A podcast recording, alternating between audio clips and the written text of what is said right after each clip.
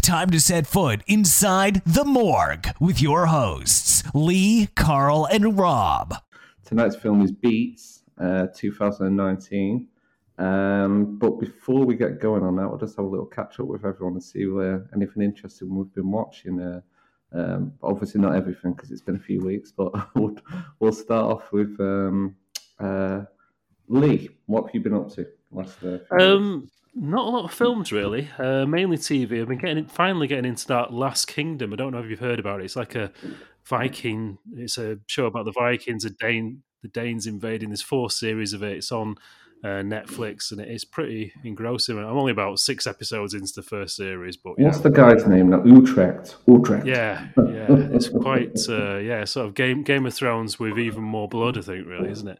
Yeah, um, and uh, also Informer on Prime, which is I'm a bit hesitant to to recommend a one series. Uh, you know, show, but it's it's so good that I'd recommend it, and hopefully they'll come back for another series. But it's about a British Asian guy who, who kind of gets in trouble with the police, for a misdemeanor, and then he's sort of forced into becoming an informant, forced into becoming a snitch, and the the police don't really care for his safety, and he's been put in these situations, and it starts to affect his his family, and uh, yeah, that's well worth a watch on Prime. It's easily done. That I've, I've I've been in that life. Yeah, it's, it's, it's fact, uh, Rob, yeah. Rob, that film ID was based on your life, wasn't it? Do you remember ID about the uh, the copper who went uh, under uh, undercover into the football kind of football Oh, hooligan yeah. world, and uh, that Yeah, sounds very that. very similar indeed. Um, I love those look at that. moronic hooligan films. Yeah. So, Carl, how about yourself? What have you What have you been up to? Um, well, in in the exact opposite of Lee's situation, I've been watching zero TV, and I've just I've watched the odd film where I've had a couple of hours to spare. Um, a bit of an odd collection of films, really. I, I watched um, Teenage Mutant Ninja Turtles from 1990 uh, on Blu-ray.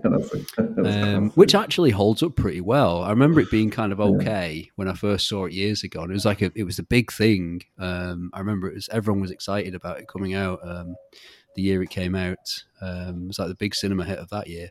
But yeah, it wasn't too bad at all. Quite enjoyed that. Um, I watched um, an old Charles Bronson film from the eighties called Murphy's Law. Uh, which I've also got on Blu-ray, which was uh, lots and lots of fun. Um, bit of cheesy, cheesy '80s action, uh, Cannon style. And then I, think the weirdest film I've seen um, lately is uh, at the weekend. I watched Exorcist Two, um, which is the really, really strange, strange, weird, um, big Hollywood mega budget sequel to, uh, you know, the the Exorcist from 1973. Um, that Exorcist one was filmed almost like a documentary. You know, it's really kind of raw and. Uh, um, you know, most of the, a lot of the horror actually comes from the things that they subject the girl to in the, uh, you know, in the hospital. Um, Oh, the medical what happens to her at the, the yeah, devil's yeah. hands or whatever's possessing her. But Exorcist two, it's just like, goodness me, there's there's almost too much in there. It never really feels like a sequel to the first film, although it is. Um, and I, I came out of the film not knowing if I liked it or if I didn't like it. I didn't know what happened at the end. It was just weird. Uh, I, I would definitely recommend just going watching it. And it, you know, it's entertaining, but goodness me, what a strange, strange film. I, I had no idea.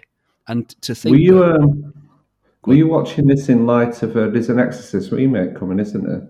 Or do you Um, I, I believe there yeah. is. Yeah, I, and I only learnt about it because the director of the original said um, he kind of put a statement out on Twitter, William Friedkin, saying that there's a rumor that I have that I'm executive producing this. I just like to put that rumor to bed. There's no Hmm. there's no way I'm I'm, I'm involved with this at all. so I'm not sure if I'm looking forward to it. But I, I did watch The Exorcist again a few weeks ago because I have that on DVD, and I thought, well, I'll have a look at the second one now because I've I've had it in my collection for a little while. and I've just not not looked at it.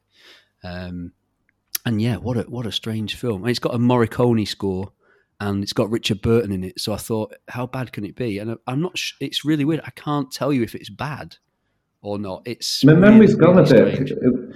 My memory's gone a bit. Can you remind me that great line? Your mother um, sucks spoiled sweets in hell, or something. Is that the line? That's the one. Um, I think it's Uncle Joe's mint balls um, in hell. That's the one. And, um, yeah, very controversial line there. That was that was Exorcist one anyway. There's nothing like that in Exorcist two. It's funny, Exorcist two doesn't even have an exorcism in it uh, either, and it never explains why its side title is the heretic. there's just so much, so many questions. You can't you come away with more questions uh, after having watched it. Weird.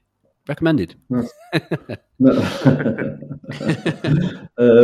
yeah, myself, I've, uh, I've been. Um, I've, you know, funny you should mention sequels because I've been going through um, catch up with sequels. I I watched um, Teen Wolf with my son recently, and then um, I made a promise to him that you know he, he's like me, he likes to finish off series, and he, so I promised him I'd watch Teen Wolf two, which I wouldn't recommend. It's it's so weird. It's it's basically like a really cheap um, rehash version of Teen Wolf, but instead of basketball, it's boxing and and it's, it's, it's almost identical the storyline. Just like he, gets the, the wolf power and he rejects it, and then he embraces it, and then he gets arrogant and he starts fancying the girl he shouldn't fancy instead of the girl he should be with, and it's it is almost you know completely the same beats as the first film, but not without the same charismatic lead. So no Michael J. Fox and. Uh, um, and they've recast people in it as well. So there's like the same characters from the first film. There's a there's a guy in it called Styles who's like the uh, the fix and he's like the trendy guy you want to be mates with. And it's they've recast this really weird guy with a big mullet in the second one, which doesn't work. So that was one one I watched, which I'm I'm not sure for nostalgia's sake you may want to watch it. I also watched um, every single Mighty Ducks film. I don't know if you've ever seen them. Um, Mighty Ducks one, two, and three. I didn't watch them in order. Like, or I didn't watch them, you know, sit down on like have a Mighty Ducks evening. But um, the reason why I did that is because um, there's a Mighty Ducks TV series coming with uh, Emilio Estevez, and um, hopefully he'll be in it more than he's in Mighty Ducks three. Because if you watch Mighty Ducks three, he disappears after five minutes, and then he comes back after an he comes back after an hour. Do you think the mighty, the Mighty Ducks franchise is look is hoping for a bit of a, a Cobra Kai style kind of resurrection via TV? Uh, I've read apparently it's yeah they're completely going for the same market as Cobra Kai. Um, right. I mean the other thing is Mighty Ducks was a bit later, wasn't it? It was like nineties. Um, so yeah. you've got like you've got Joshua Jackson, who everyone knows as Pacey from Dawson's Creek in it, and he's like he was a big draw as well. So you had quite a lot of young cast who who went on to bigger and better things. But and it's a Disney Plus thing as well. So I think they're really hoping on it. And outside of that, TV wise, I'm watching a. It's a good series, but it's quite depressing. Uh, Your Honor with Bryan Cranston. Um, I think everyone's raving about it. It's uh, about a judge's son who accidentally hits and runs and kills a mobster's um, son um, and he, he drives away from the scene, and it's all the unraveling of trying to cover up that crime with the gang with the mobsters on your tail. So it's got almost like beats of Breaking Bad as well, because you've got a decent guy who's trying to do the right thing, but it's all going wrong. And um, it's good. It's just it's kind of relentless in the sense that every episode is gets a bit more depressing.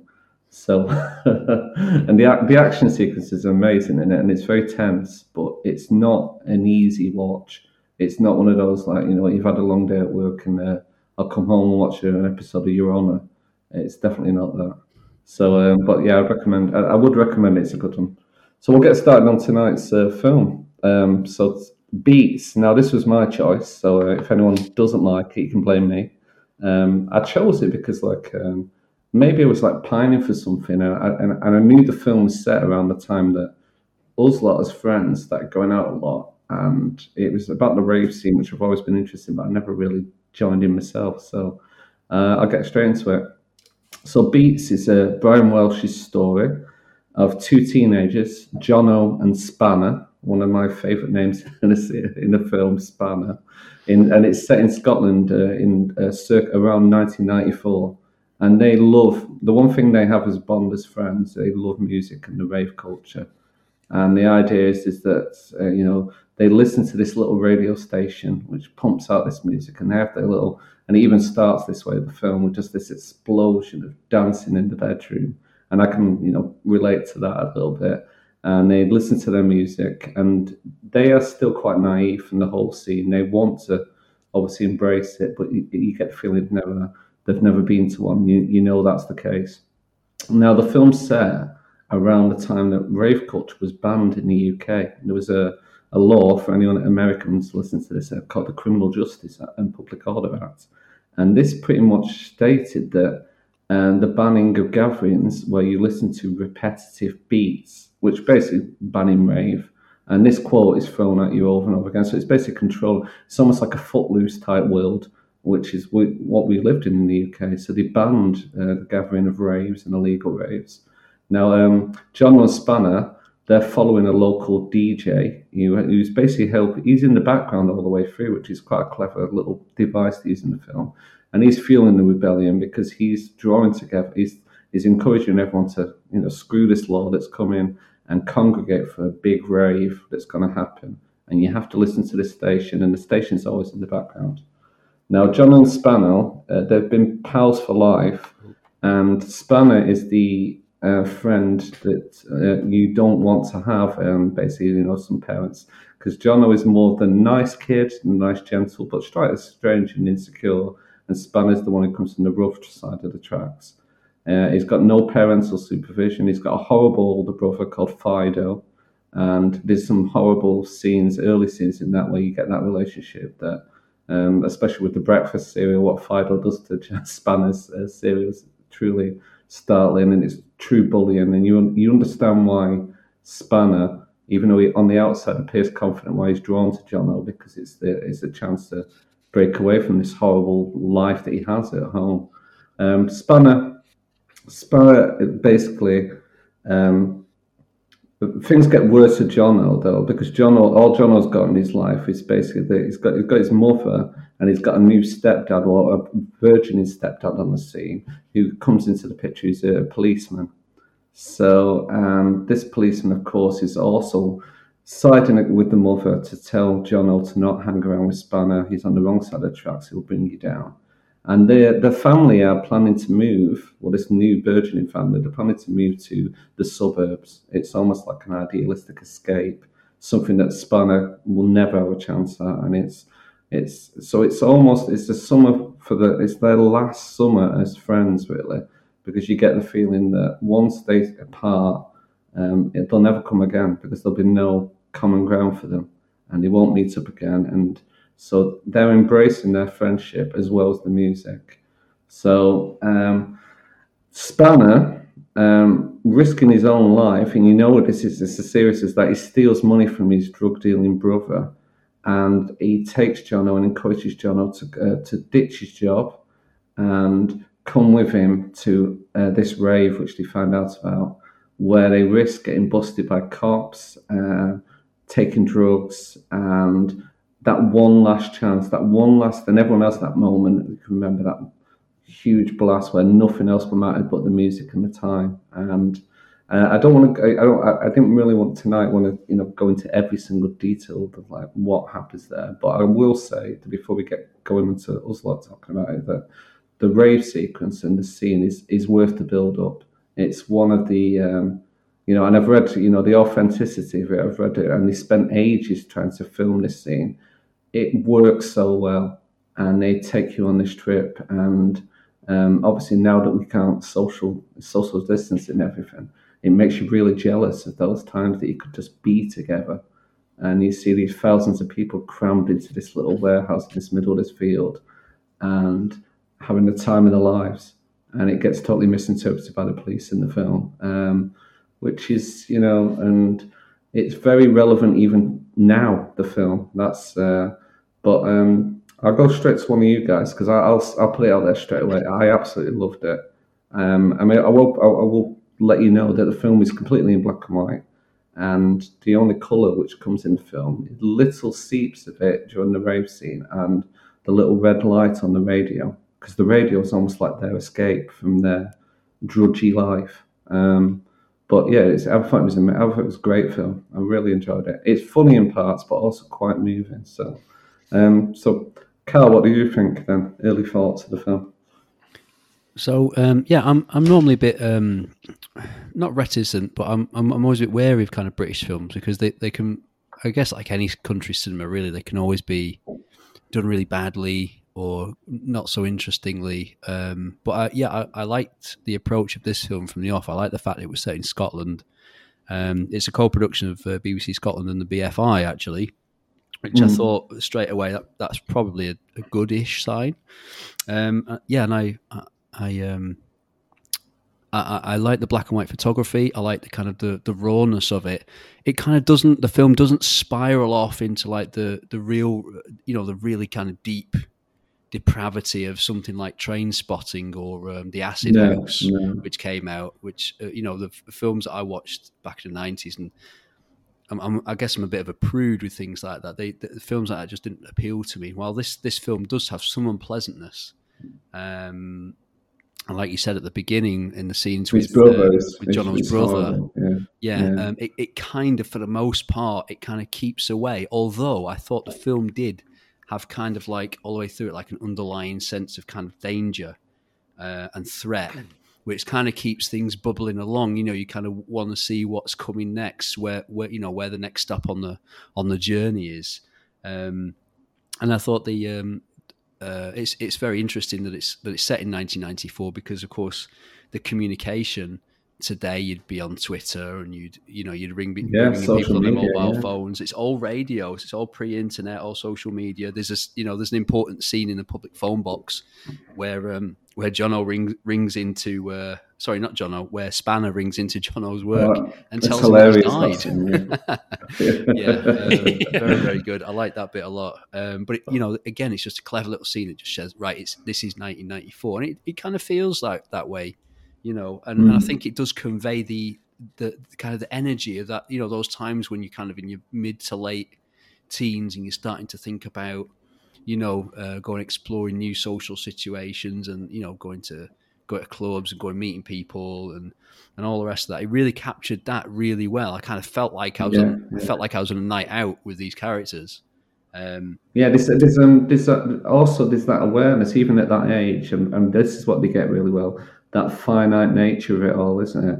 You know, oh that, yeah, yeah, that Spanner puts his life on the line for that night out, and it's I can remember, you know, not not all the time, you know, but I can Yeah. remember wanting nights out so badly at that time. it's everything. It's everything to him, yeah, isn't it? yeah. And although uh, although Jono doesn't realize it straight away, um, I think it ends up being kind of you know it's obviously a key moment for him as well later on. He doesn't probably doesn't think so at Yeah. first, but yes, Spanner is you know to coin a phrase mad for it. He you know he he he really wants it, doesn't he? It's it's brilliant. It's even the looks of them, isn't it? Like Spanner's got um, a really severe haircut, hasn't it? It's all shaven up, and uh, um, he just doesn't fit with, especially the Brian Ferguson character, the um, the new stepdad on the scene. He doesn't fit into that world. No, he He's- doesn't. He's, just he's described as scum uh, when he's hiding in his friend's bedroom. The mother says he's scum, which is, you know, it, it's that kind of like. I know she's trying to protect her son, but it's so dismissive and cruel, isn't it?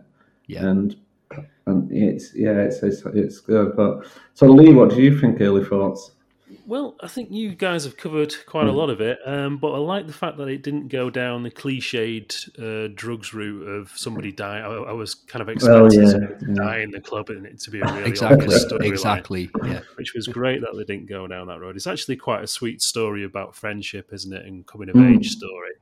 Uh, I like the, the the black and white. I, I believe the director said he, he used that to create a, a sense of this is a, a fading memory. You know, but Yeah, maybe the yeah. Color the color is where the things that they, they remember the best, the music and everything. Um, and the trippy club scene you mentioned, Rob, that was excellent. That rem- reminded me of Enter the Void. I don't know if you've seen that, two thousand and nine. No, I've seen that that, much. yeah. I'll put it on my It's list. about a drug dealer who um, I can't really talk about the movie without ruining it, really. But it's about a drug dealer who's kind of experiencing a, a trippy state, and they do a lot of video uh, visuals, just like this film. You know, so it's kind of quite similar. It's quite a good film. I recommend it. Um, and there's quite a good, quite a lot of moments of humour, isn't there? I had me laughing all the way through The bit in the car with the the guy on acid, where he's. Uh, Oh, yeah. Can anybody drive this car? And he's everybody's just yeah, Jono. Yeah, Yeah, John, Jono has to John, drive, yeah. John, John, who's basically had like a couple of lessons in a car park, has to drive on a motorway, and even though you know, again, it's like so many things, and maybe it's a personal thing. I just related so many things to my own. Like I remember the first time going on the motorway, Yeah. I was with work, and I'd only just passed my test the day before, and my supervisor just said, "Just drive us back." and I can. You know, obviously it's not Jono like driving a bunch of acid, a bunch of people No, tripping but- out, tripping off their heads. But can you imagine? those memories? Yeah, I mean, Rob, can, Rob Lee, can you imagine the prospect of having like had a couple of driving lessons back in whenever it was? For me, it was probably like 1995. If you're breaking And it, and then, like someone saying, "Right, yeah. you've got to drive us home." And I remember, I remember doing this once. I remember um, for some reason we, we couldn't find we couldn't find my little my little brother. He'd, he'd been doing some sporting event, and we didn't know if we'd. Uh, you know, if he was getting picked up by someone else, or anyway, we we kind of lost him. So I I ended up kind of driving out in my dad's van after I hadn't quite got my license at this point, and I was I was on my own. I was like, uh, you know, it's it's a terrifying. I really relate to this, like like you said, Lee, because it's just a terrifying prospect, isn't it? And you really feel his It is. kind of fear and agitation, but he knows he's the only one who can do it. really, really good. I liked it. It's like Lee said. It's it, the sweet side of the film. It's because Spanner believes in him so much, doesn't it? Because Jono, Jono is really um, quite, you know, he's quite a sad character, isn't he? He holds down this little Saturday job and he kind of hides away and wilts away, and you get the feeling that these stories, these um, conversations between the two friends about basically Spanner has saved him a few times at the school, and you get the feeling he's been bullied and everything, and and the only person who believes in him is Spanner to the point, you know, like you can do this, you can drive, you can take us there, you can do it, and um, they totally trust each other, don't they? And it's and it's and it's tender moments, but it's completely not done in a you know like a you know a, a homosexual way or anything. It's a bit where they, they both lie next to each other in bed, don't they? And it's Yeah, completely, it's quite quite it's- sweet and touching. Yeah, that's quite, quite near the end, isn't it? But uh, yeah, and and also the the, the com- there's the the bit you mentioned uh, the bit where he's uh, he, he tells his boss that he's he's dead, that Jono's That's so dead, and then, and then he gets the flowers delivered to the house.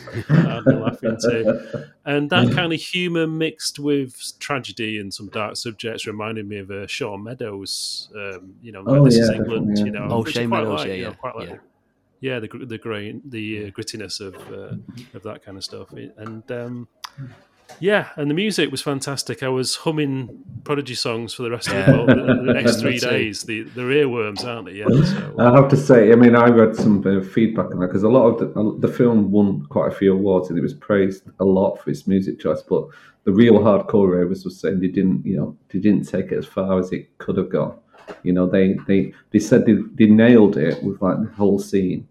But the um, you know, playing more commercial stuff is for people like I suppose me and you, like uh, you know, the, tr- the tracks that we recognise. I mean, makes to, to me, the music sounded pretty pretty hardcore. I don't know. It's um, although obviously I wasn't I wasn't really in, in, involved in that scene at Yeah. all.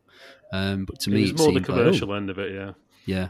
The, the other thing was I was Yeah. um, I was thinking about dates because this is this film's set in 1994, and for some reason Yeah. my, my brain has it that the the rave scene in the UK was kind of a bit earlier. It's like about 91 or It was, 92. I don't I didn't Yeah, know what you two think about the that. peak was probably ninety one. Yeah. it was but, um, dying. yeah. I was just going to say, do, do you remember um, them talking about this act at the time? Because I did, the only memory yeah. I've got, I think, uh, of first hearing about it was in the the, the booklet for the Prodigy's uh, Jilted Generation that came out in '94, and they had a Oh, is little verse right? in there talking about talking about the act and, and its impact on the scene. So yeah, that was the first time I remember hearing about it. Really, because I probably didn't, I probably didn't watch the news back then. Really, when I was when I was a kid. No, I don't think It's, I did um, really. I wasn't even aware of it. I don't think. Yeah. Yeah. It's basically, I mean, the idea of state control over, and the fact is they included music in it. That's why they took it too far, isn't it? If, they, if it had been about gatherings, illegal gatherings, but the fact is they put in the lines about repetitive beats means they were in. It's almost like the, you know, going back to the um, the fifties and the sixties, you know, with rock and roll being the devil's music. It's Mhm. that archaic and that. Um, I, I love that, and the fact is that you know it's still in living memory. This is quite recent. The- believe they were every bit as as uh, as ruthless as that as well. They would just release the dogs, probably even more so. They just just send the dogs on them and, and let them sort it out. There is, um, later. The rave scene, which is like you are, you know, like Carl said it earlier, you, you are with them, aren't you? You are with them on that night out. And when it's going really well, and, and it's just everyone's really blissed out, aren't they? And there's lots of, you know, and even the film is like loads of like, you know, almost like uh, uh, sequences of like flowers opening and closing and lots of images on the walls being projected. And then when the police arrive, they totally shatter the whole dream, don't they? Yeah, Um, There- it's there- there's like, two uh, things happen there, isn't there? Because the police arrive, but also they're being pursued by by Spanner's brother, and he's kind of they're, they're basically gangsters, aren't they? They're a, kind of a bunch of criminals, so they're kind of on their tail as well, and they kind of converge onto the rave at the same time after the you know the fantastic kind of um, lengthy rave sequence. Um, and the um, I, I I read I, I've- I've never I have to say I've never partaken in this, but um, one one theory I read once is that the the drug E, which uh, was you know utilized at these these raves, because it provided a sense of kind of euphoria. You know, it's not like alcohol where you know if you get too many uh, blokes together in, in in a confined space, they'll start fighting.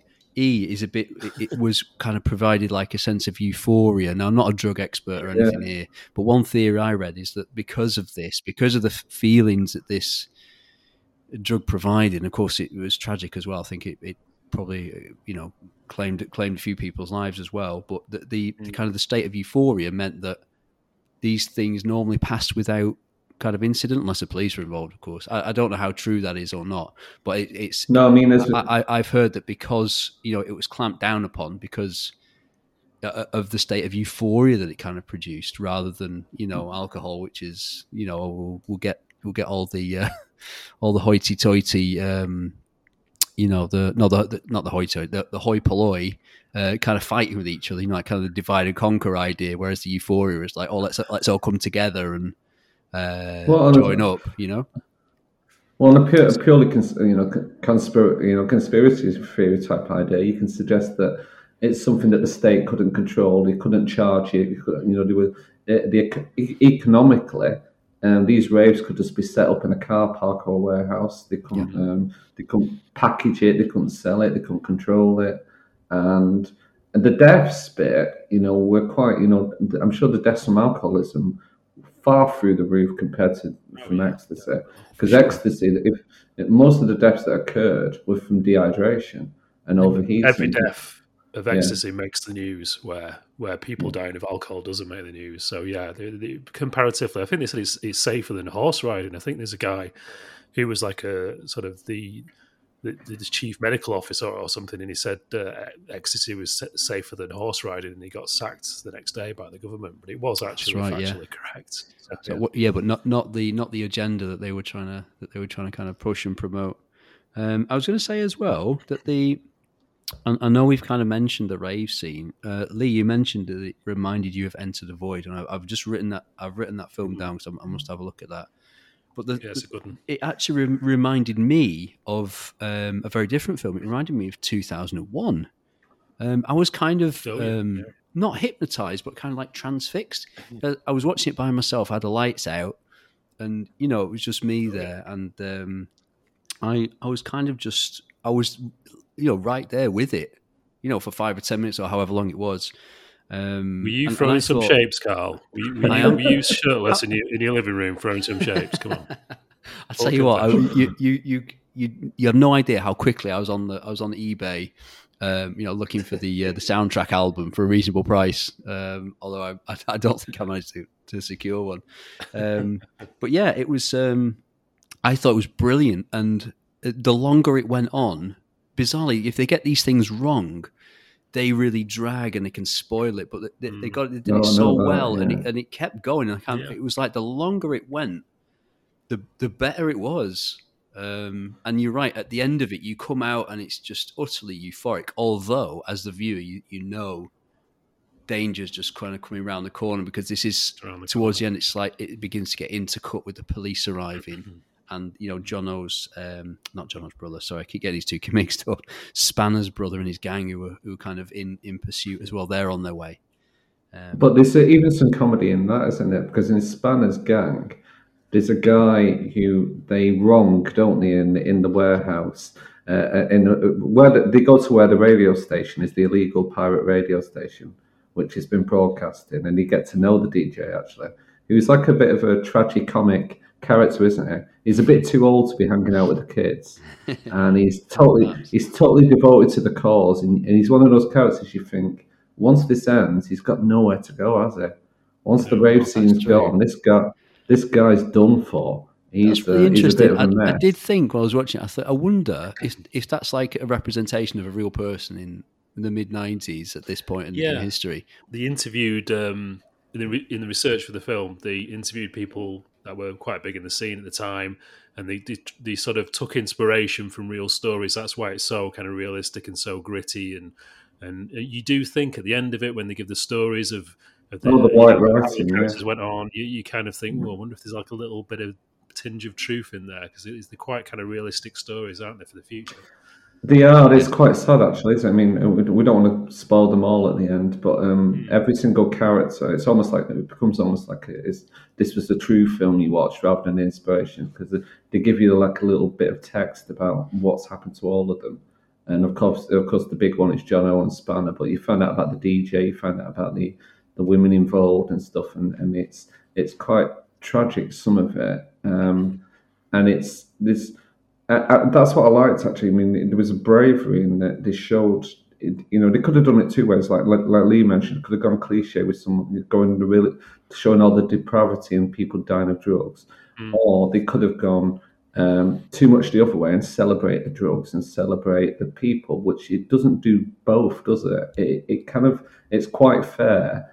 It shows you an insight, and you you are left your own opinion whether to admire these Yeah. people or whether to you know actually look at them and think, yeah, yeah it's okay. But like the like the DJ guy, he's he's a bit of a mess. He's um he, he he's about to drive and he, he drops two tablets, and then he's uh, he's all over the place and he can't drive on the way there.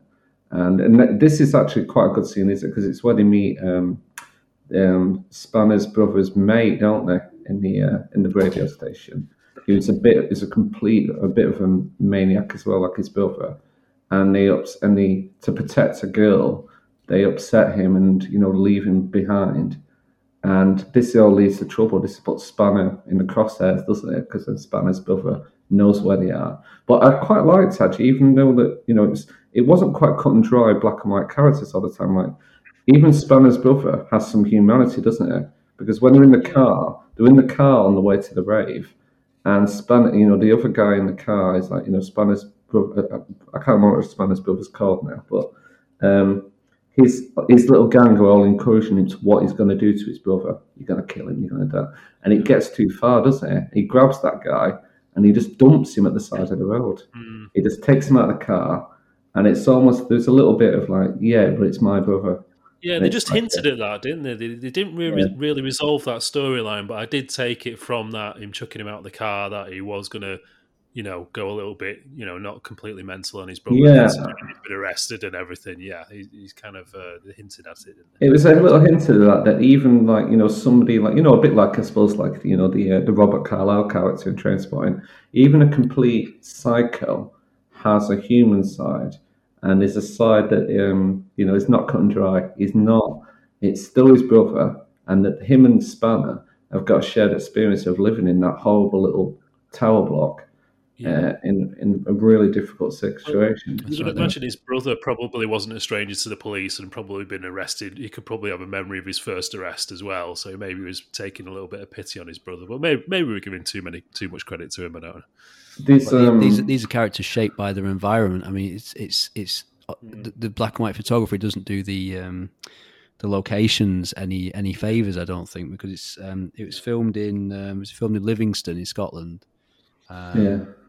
In the vicinity of Glasgow, and uh, yeah, I mean, it looks like it looks like what it is. It looks like kind of a rough, you know, rough rough, rough tower block where um, where Spanner lives, and um, you know, the, these these characters are shaped by that that harsh environment, and it you know that's how it's that's how it's presented to us. There's a big thing. I mean, obviously the director's bias in this because he, he's from this culture and he's remembering. There's like that universality of people, isn't there? So not when they all come together, they're not judged on, and it's the same when you know even the boys are maybe not dressed the right way and hair the right way. Nobody gets judged, do they? The moment when they're together, regard doesn't matter what you look like, doesn't matter where you come from. Yeah, from. they're just there for the music, aren't they? It's, it Yeah. doesn't really matter your appearance, appearance or, or whatever your gender. Yeah, it's just Yeah. get, get, get, get on the dance floor. Yeah. And he, he hits that message quite hard, doesn't he? Because like right from the off, like you know, like Jono's parents, uh, well, Jono's mum, you know, uh, you know, it's talked about Spanner being scum, and he's you know he's a waste of time, and the policeman saying the scum as well. He's a druggie, and he's a and the family are a waste and we need to get away. And even like if you see, remember the brochure for the house they're moving to, the brochure's like this idealistic, yeah. perfect bit with like perfect cheesy family living in this perfect uh, this suburban house.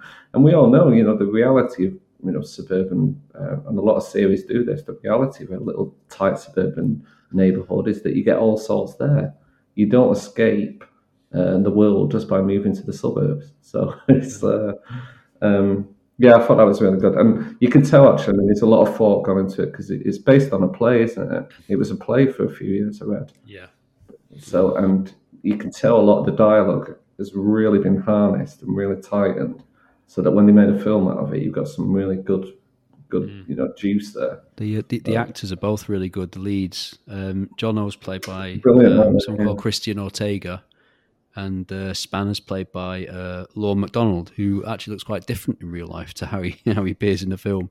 And um, I think is it Jono's mum's played by an actress called Laura Fraser, who I've, I've seen, oh, no, well, seen, yeah. seen in a few other things as well. Um, one mm. one scene I really liked is where the rave, which kind of brings the rave scene to an end, where um, you know it's been broken up by the police, and um, Jono finds himself kind of on the floor at the mercy of uh, of you know policemen with their with their koshes, their truncheons, what have you. And who's the uh, policeman? He's repeatedly beaten by a policeman, and who is it? Mm. None other than um, none other than Jono's yeah. Jono's mum's current um, current policeman boyfriend, who seems to take a you know quite a quite a, quite a bit of pleasure in uh, you know giving him one too many uh, one too many hits with his uh, with his truncheon. Yeah, that threw me actually because up until that point, he's he seems an all right guy, doesn't he? Mm. He hmm. seems like he's a decent bloke He's trying to do the right thing and. But he's a bit of a control freak, isn't he? As well, as, yeah. by the same juncture, he kind of, you know, he's the kind of character who kind of comes into someone else's family and then, you know, wants to kind of take over, which you know is is, is fine, I suppose. Um, but you know, that's that's that's a kind of uh, window into his nature, I suppose. Um, so perhaps I don't know. Is is it just the culture of the police? When you know when you join up, you just you kind of got a, a license to do what you want. I mean, we saw it the weekend with the um, protest the female protesters in Camberwell, and uh, oh, yeah, the Sarah Everard, yeah, yeah, the Sarah uh, Sarah Everard um, vigil, and yeah. you know they've they've they've got they've got um, people there down on down on the ground, four four officers holding them down, uh, getting you know there's footage of uh, you know policemen swinging. There's no police women there. It seems. Um, have things changed it's since 1994? Uh, I, I, I, would say not, but um, we worry because obviously um, in England, and if you're hearing this, there's, there's also a bill they're trying to pass to stop peaceful protests.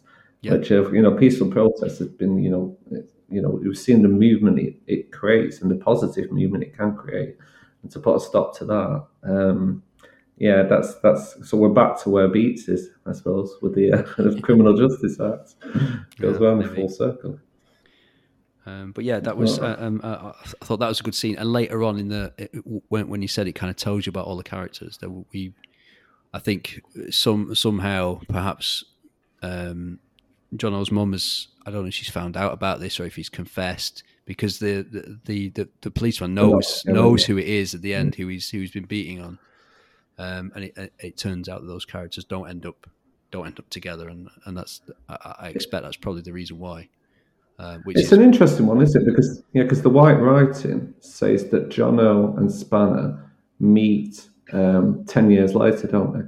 Yes. They meet ten yeah. years later, and yeah, and apparently they have a little chat, and the they promise to meet up again, but they never do. Which they is kind of I must have done that about six times in my life, where I kind of bump into someone and say, "Yeah, here's my number" or whatever. Or, yeah, it happens, doesn't it? Yeah, I can think of a few people. Um, but, but it made me question that obviously, you know, she's broke up from the the um, you know the guy, the policeman. So they were going to move to that state. You don't actually know whether they moved to that state, do you? Uh, whether that was going to happen. I mean, they are leaving that house, so they're going to move whatever um, the flat, the little house they're in. But yeah. you don't know if the maybe they just moved away anyway, but maybe not to as nice a neighborhood or anything. And that led to the you know the friendships. You get the feeling that Jono's more is hinted at is more academic, isn't it? Yeah. And more chance of you know getting out of there. So maybe that's what happened. But Um, and there's also little bits of um, love interest in it, but they don't let they don't take that too far, do they? They have like No. a, a little kissing.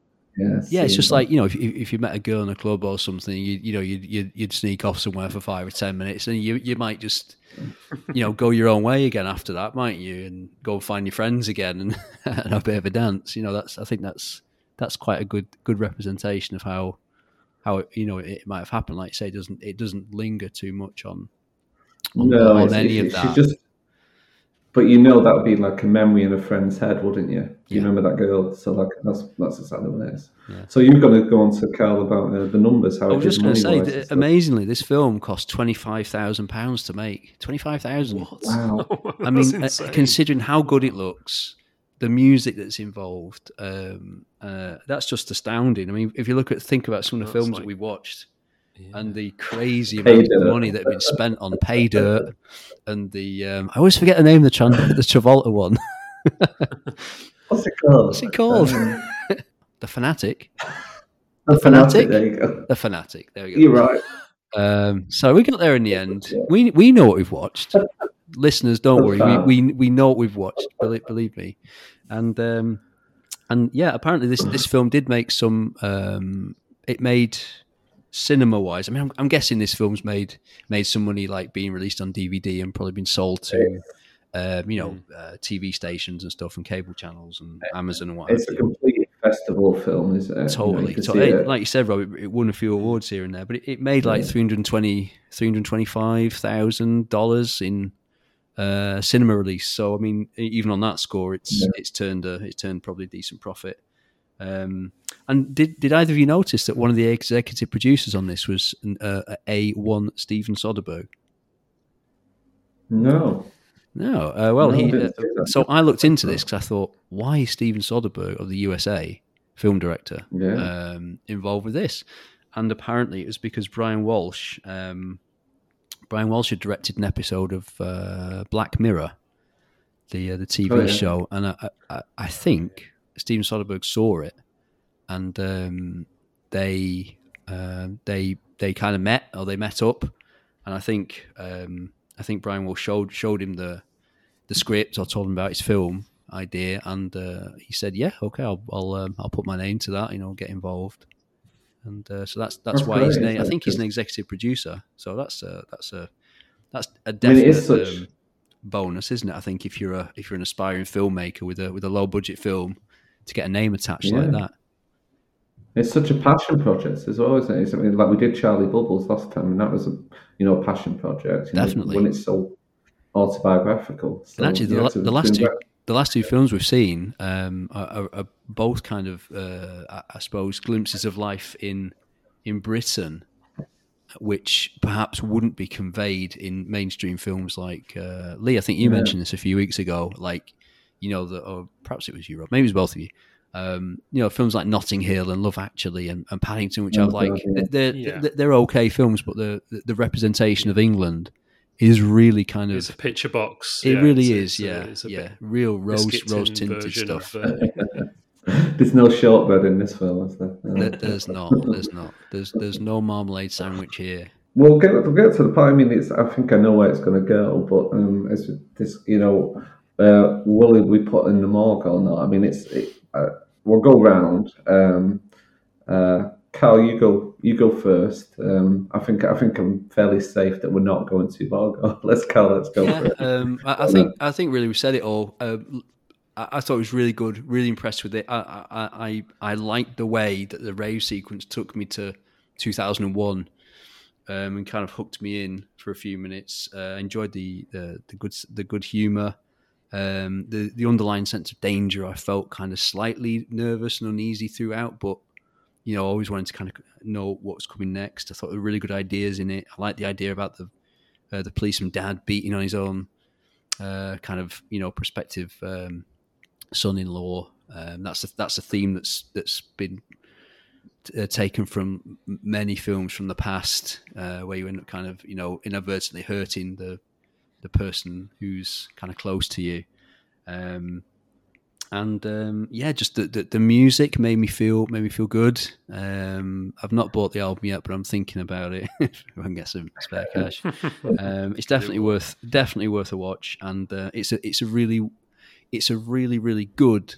And I, am not normally like a I'm not a flag wave or anything. You, you know that I'm not, but I'm, it's a good British film, and you know if you were to say if someone if you're speaking to someone who lived in a different country and you say what's a good film from your country, you'd you'd show this one, you'd, you'd give them this, wouldn't you? And say that's good. Yeah, Have a look at that. yeah. You know, that's um, that's a good film from from our country. So let's um, we should we should definitely uh, sing its praises. I, I, think it's great. And so, morgue not a chance, not a chance. Um, like um, like the protagonist, uh, maybe it takes a good a good beats, a good few beats, and um, and and it's and it's released in the morning. You know. Um, with yeah, a few with a few bruises. I don't know what, I don't know where this one's going, but uh, yeah, no, not in the mug for me, not at all. Brilliant. So, uh, Lee, where, where are you going with it? Yeah, I mean, I think it gave me that kind of um, night out fix that I'm looking for. Really, kind of, you do feel yeah, like you. Yeah. I think you mentioned Rob that you're on a journey with them, aren't you? Mm-hmm. On, on, a night out with the, the, these people, and you know, I felt like I really knew the characters. Yeah, uh, they were kind of quite quite well rounded, weren't they? You kind of, I think everybody's had a spanner in their life, haven't they? You know, and I could relate to perhaps having friends who are a bit from the rougher end of town, who, whose kind of home life wasn't quite as uh, PG thirteen as, as, mine was, you know, but they were still great people. They were, they were fun to be around, and then you kind of lose touch. And uh, yeah, it kind of re- reminded me of that. It's very sweet uh, mixed in with with, with uh, some pretty gritty moments, and the soundtrack was fantastic. Prodigy, yeah, it was a bit more commercial end of the rave scene, but to be honest, sometimes that hardcore rave is a bit too much, isn't it? It's not listenable, yeah, it? it's not listenable, some of it. Uh, that, yeah, I, I, like the commercial stuff uh, more than that. To be honest, yeah, give me Baby um, G. did you say? Did you say Gina G? Baby Gina G. G. Let me be your fantasy. Come on. Um, so, and, and, even a bit of Trainspotting. It, you know, I, I, don't know if you mentioned it, Carl, but it's nothing like it's not. It's nothing. The storyline is mm. nothing like Trainspotting, but that kind of the, the speech about um, you know choose life, and you've got you've yeah. got this radio uh, vo- voiceover all the way through, haven't you? The, the uh, DJ guy giving yeah. his uh, his call to action, haven't you, all, all the way through, which kind of reminded me of that a little bit. Um, the only thing I, I, didn't like was it didn't quite wrap up the brother storyline at the end, but I'll forgive no, them that because they, no. they kind of hinted at it, at it really. Um, and there was some poignant moments, the bit with his dad, um, where he kind of realizes his son, and I think the message there is, you know, be careful because it could be anybody's son here really who's on the floor, isn't it? It could be your exactly. own son, yeah. Um, and sometimes you have to keep that in mind when you're doing these these jobs. So um, it's definitely the best. I know we're only ten weeks into the year, but it's definitely the best film we've seen this year so far. Really? And uh, I'm going to uh, create a rave outside the morgue. We've got some dis, dis, we've got some abandoned warehouses kind of outside the morgue, so they can go and rave, and then they can go home when they when they're done. They don't have to go back in the morgue, so they're, they're all they're free. They're free to go. There's quite a few abandoned Brilliant buildings around at the moment, aren't there? We could probably use uh, old yeah, shops and things. Yeah, yeah.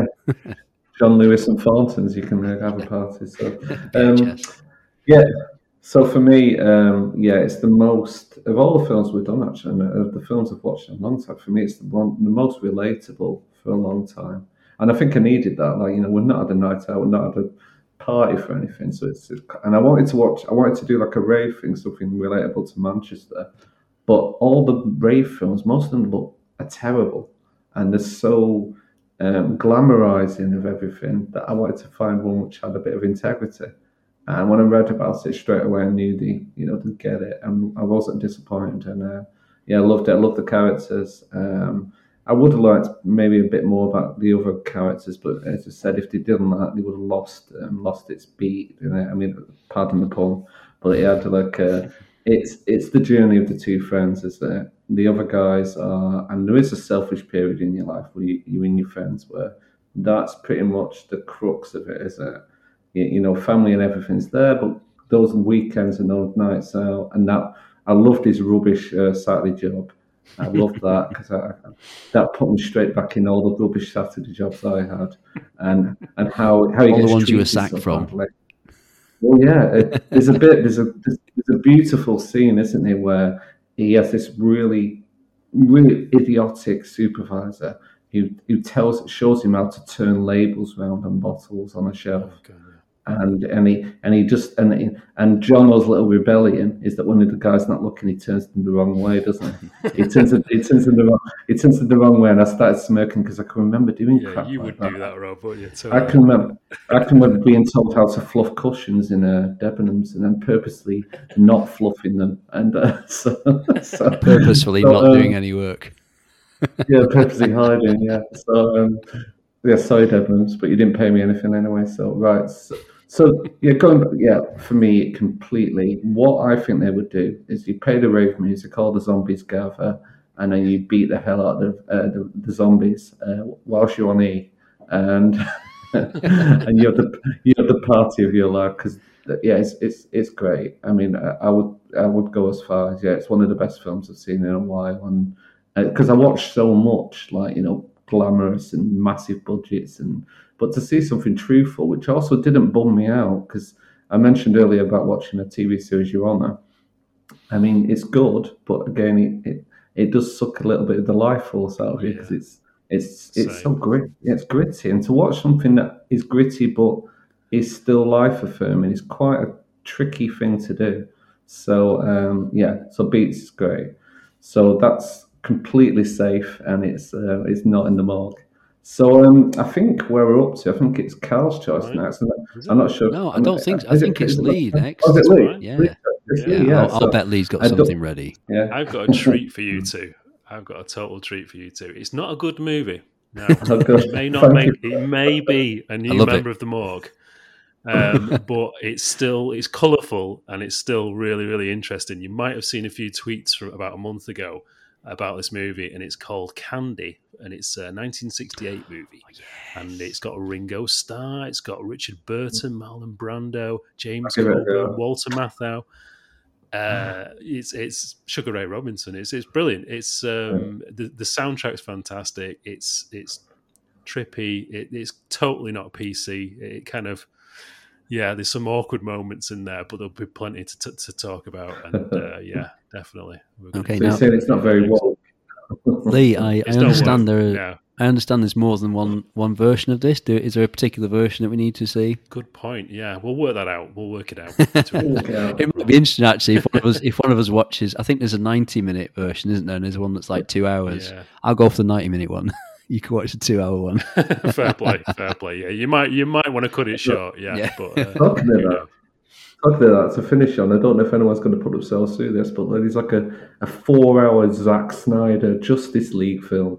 Uh, where it's just all it basically is all the all the footage they threw on the floor is put back in, and uh, if you if you really want to punish yourself, you can watch um, watch all the cut footage for like four hours. But yeah, so I've, good luck I've to not those watched it. I have to say, I'm, I'm not seeing it at all. Um, um, it's a big cinematic uh, blind spot for me, like the, the whole Marvel universe, DC universe stuff. I really have not touched a superhero movie since probably Batman. Batman, uh, which one was it? Batman Forever. I think it was probably the Yeah, last well, that- that superhero film I that's enough to put anybody off. Yeah. Yeah. No, that's that's probably the way it's good. So um, yeah, that's it. That's a, a wrap for t- tonight. So you know, thanks for listening. Anyone who's listened through this, and and we strongly recommend, as you've heard, to go out and find Beats, and make sure when you do find Beats, it's the UK film. It's 2019. It's not the Netflix movie about um, a guy into hip hop. Uh, in a- Chicago. in Chicago, which um, and they've made beats two of that as well. So it's not that film, which uh, that film which is full of every single cliche you can imagine. Um, it's beats and it's uh, Scottish actors. So if it's not Scottish, don't watch it. Um, I'm not Scottish myself, so so that's it. So we'll we'll we'll wrap it up and say goodnight. So thanks so much for listening. Okay, bye bye. Bye bye, everybody. Rave on everybody. Bye bye.